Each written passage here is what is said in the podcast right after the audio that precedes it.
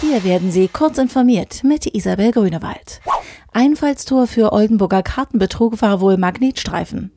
Der klassische Magnetstreifen auf Kredit- und Debitkarten gilt als veralteter Sicherheitsmechanismus. Genau diesen haben die Betrüger aus Brasilien, die 1,5 Millionen Euro von der Oldenburgischen Landesbank erbeuten konnten, offenbar mit gefälschten Karten ausgenutzt.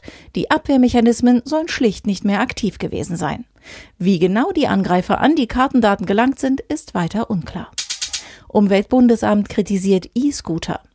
Elektro-Tretroller tragen dem Umweltbundesamt zufolge kaum zu einer umweltfreundlicheren Mobilität in Innenstädten bei. Die gefahrenen Strecken sind meist sehr kurz und können auch zu Fuß mit Bus, Bahn oder Fahrrad bewältigt werden, sagte UBA-Präsidentin Maria Krautsberger. Im Vergleich zum Fahrrad seien die E-Tretroller die deutlich umweltschädlichere Variante.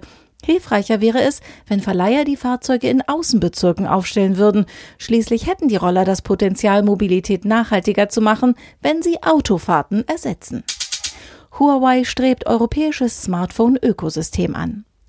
Huawei arbeitet daran, ein europäisches Ökosystem für Smartphones und andere mobile Geräte zu etablieren. In China habe das Unternehmen bereits ein eigenes Ökosystem für Smartphones aufgebaut. In Europa wäre das ebenfalls möglich, sagte Huaweis Chairman Eric Zhu dem Handelsblatt. Dabei müsse das Ökosystem nicht zwingend von Huawei kommen. Wenn Europa sein eigenes Ökosystem für smarte Endgeräte hätte, würde Huawei es benutzen.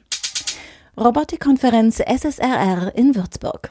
An der Universität Würzburg treffen sich in dieser Woche Wissenschaftler, um über den Einsatz von Robotern bei Rettungseinsätzen, Inspektion von Infrastruktur oder anderen sicherheitsrelevanten Aufgaben zu diskutieren.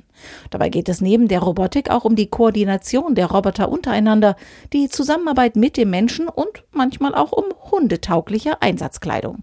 Denn Rettungshunde sind Robotern bei der Suche nach Überlebenden immer noch überlegen. Ihre Möglichkeiten können jedoch durch Robotik erweitert werden.